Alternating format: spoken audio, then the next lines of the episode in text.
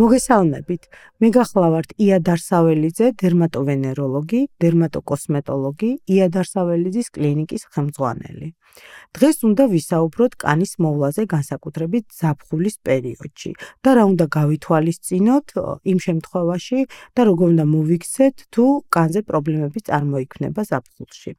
მოგახსენებთ, რომ კანი ყველაზე დიდი ორგანოა ადამიანის ორგანიზმის. ამიტომ მას სათუთი მოვლა სჭირდება, განსაკუთრებით კი ეს ზაფხულის პერიოდში. ამ დროს კანის საფარველისგან ეპიდერმისისგან იმაზე მეტი წყლის აორთქლება ხდება, ვიდრე ღრმად მდებარე შრეების უჯრედებიდან სითხის მიწოდება. თუ ნორმალურ პირობებში 200-300 მლ წყლის აორთქლება ხდება, ზაფხულში ეს მაჩვენებელი 2-3ჯერ მეტია. ამავე დროს ხდება კოლაგენური და ელასტიური სტრუქტურების დეგენერაცია, იმატებს კანის სიმშრალე და დაზიანებული უბნიდან ინფიცირების მაღალი რისკი. უნდა მოვერიდოთ სიცხეში ყოფნას, მივიღოთ დიდი რაოდენობით წყალი. აქტიურად გამოვიყენოთ pH ნეიტრალური დასაბანი და დამატენიანებელი საშუალებები. მოდით ვისაუბროთ როგორ შევცვალოთ ზაფხულში კანის მოვლა. ნუ მოგეხსენებათ რომ სეზონურობა ახასიათებს ესე ვთქვათ სხვადასხვა სეზონზე სხვადასხვა გვარად უნდა მოხდეს კანის მოვლა და შესაბამისად ვისაუბროთ როგორ მოვაროთ ზაფხულში კანს. ჩვეულებრივ საპონით დაბანა უნდა შევცვალოთ გელით, რადგან კანი მეტად არ გამოშრეს. შხაპის მიღების შემდეგ კი შევიმშრალოთ კანი ნაზად. სწორად შევარჩიოთ დამატენიანებელი საშუალებები. ამ შემთხვევაში უმჯობესია თერმულ წყალზე დამზადებული დამატენიანებელი შევარჩიოთ, რომელიც ასევე შეიცავს კოლაგენის, ელასტინის, დნმ-ს შემცველი მიკრომოლეკულების, ლიპოსომებისა და ბუნებრივ დამატენიანებლებს. არ დავივიწყოთ მზისგან დამცავი საშუალებები. გამოვიყენოთ დეოდორანტი და არა ანტიპერსპირანტი, რათა არ შეფერხდეს წყლის აორთქლება. ნიშნულოვანია აგრეთვე სპორტული დატვირთვა სისხლის მიმოქცევის გასაუმჯობესებლად. ყველაზე მნიშვნელოვანი ზაფხულში ლისცხელ დღეებში ზეზე გასვლის წინ მზისგან დამცავი საშუალებების გამოყენებაა, რათა თავიდან ავიცილოთ კანის დამწრობა, პიგმენტაცია და ყველაზე მთავარი, კანის კიბოს განვითარების რისკი.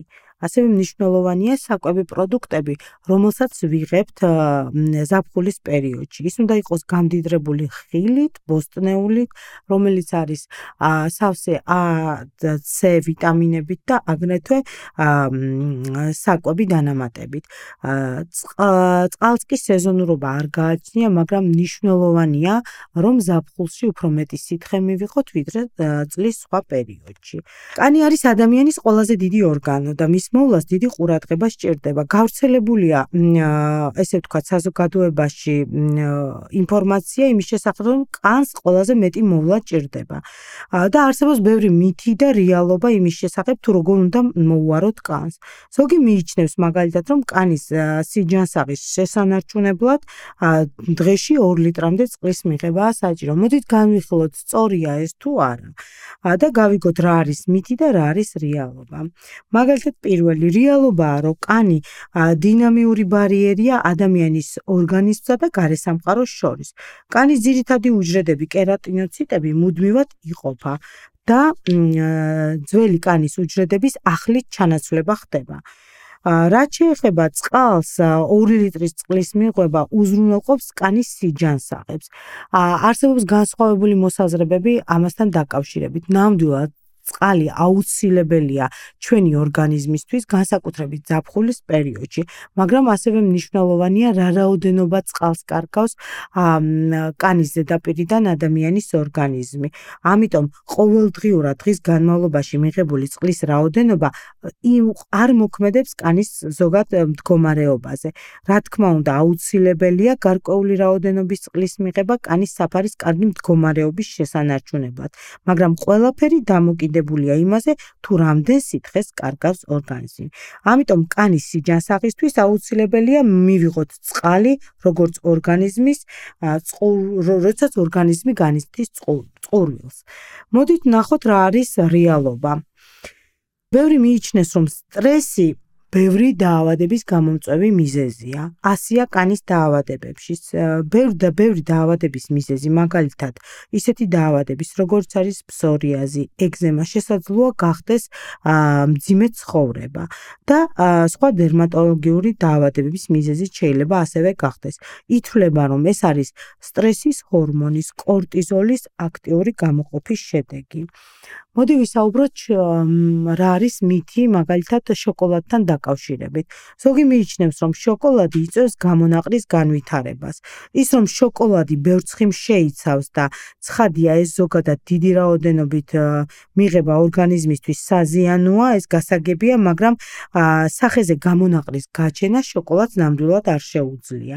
კანზე გამონაყარი ეს არის ჰორმონალური დისბალანსის და აგრეთვე კანზე არსებული მიკრობების ჭარბი გავრცელების შედეგი. ასევე მითია ის, რომ სარისხი საშუალებებს შეუძლია გამოიწვიოს გარკვეული ტიპის დაავადებების განვითარება. მა ეს არის მითი, რადგან სარისხის საშუალებებით შესაძლებელია დაავადებების, დერმატოლოგიური დაავადებების, გარკვეული დაავადებების გამწვავება კონკრეტულ მომენტში, ხოლო მათი გაჩენის მიზეზი ვერანაირად ვერ გახდება. ასევე ძალიან ხშირად მუსირებს ის აზრი, რამდენად სასარგებლოა მზე ჩვენი ორგანიზმისთვის. ანუ მზე კარგია თუ ცუდი. ეს მითიცაა და რეალობაც. დადებით თვისებებზე ვისაუბრებ. დადებითი არის ის, რომ D ვიტამინის გამომუშავება, რომელიც მზის სხივებზე აქტიურად ყოფნის შემთხვევაში გამომუშავდება, მნიშვნელოვანია ჩვენი ორგანიზმისთვის, განსაკუთრებით ძვლებისთვის და ასევე მთელი რიგი დაავადებებისათვის აუცილებელია მზის სხივების მიღება. მაგალითად, ესეთია ერთ-ერთი დაავადება ფსორიაზი. მაგრამ ამასთან ერთად ფრთხილად უნდა ვიყოთ ультраისხევის ультраისფერი სხივების გამო ჭარბად მიღების შემთხვევაში. მის გამოყენებამ შეიძლება კიბოს კი გამოიწვიოს კანის. ამიტომ აქტიური მზის პერიოდში აუცილებელია დამცავის საშუალებების აა მზისგან დამცავის საშუალებების გამოყენება, სწორად შერჩევა სამოსის, რომელიც გვაცვია და აუცილებელია მზეზე გასვლის წინ ქუდი მოვიხმაროთ.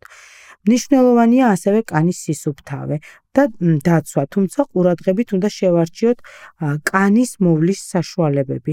არ გამოვიშროთ კანი, თუ კანი მიდრეკილია გამონაყრისაკენ, არ გამოვიყენოთ ცხიმიანი მალამოები. აა ასევე ისმება ხოლმე კითხვები, განსხვავებულად უნდა მოუაროთ თუ არა ბავშვის კანს. მოგახსენებთ, რომ ბავშვის კანი არის ყველაზე თხელი, დაუცველი და სიფრიფანა. ამიტომ ყველაზე მნიშვნელოვანია სწორად შეირჩევს მზისგან დამცავის საშუალება თუ ბავშვის მზეზე გაყვანა გვიწევს. ნუ რა თქმა უნდა თავზე ქუდი, სამოსი რომელიც ღიაფერის იქნება, რომ არ გადახუდეს ბავშვის ორგანიზმი. აა იგი განსაკუთრებით მნიშვნელოვანია, რომ 50 პლუსით იყოს SPF დამცავი ბარიერი, რომ არ მოხდეს ультраისფერის სხივებისგან ორგანიზმის დასხივება და რამაც შესაძლოა გამოიწვიოს გამოიწვიოს დამწრობა და მეორე კიდე მეორადი ინფექციები. ასევე შემიძლია გითხრათ ადამიანის ქალბატონების და მამაკაცების შემთხვევაში განსაკუთრებული არაფერი პირველ რიგში უნდა მოხდეს მზის დამცავის საშუალებების სწორად შერჩევა და სწორად გამოყენება. აი მაგალითად თუ მთელი დღის განმავლობაში მოგვიწევს მზეზე ყოფნა, აუცილებლად 2 საათში ერთხელ უნდა გამოვიყენოთ მზისგან დამცავის საშუალება. სწორი მოვლა არის ჩვენი კანის ჯანმრთელობის საწინდარი. ამიტომ მოუფრთხილდით ჩვენ მოუფრთხილდით ჯანმრთელობას, იყავით ჯანსაღები, ლამაზები და ზომიერების ფარგლებში მიიღეთ რუჯი. დიდი მადლობა ყურადღებისთვის. წარმატებებს და ჯანმრთელობას გისურვებთ.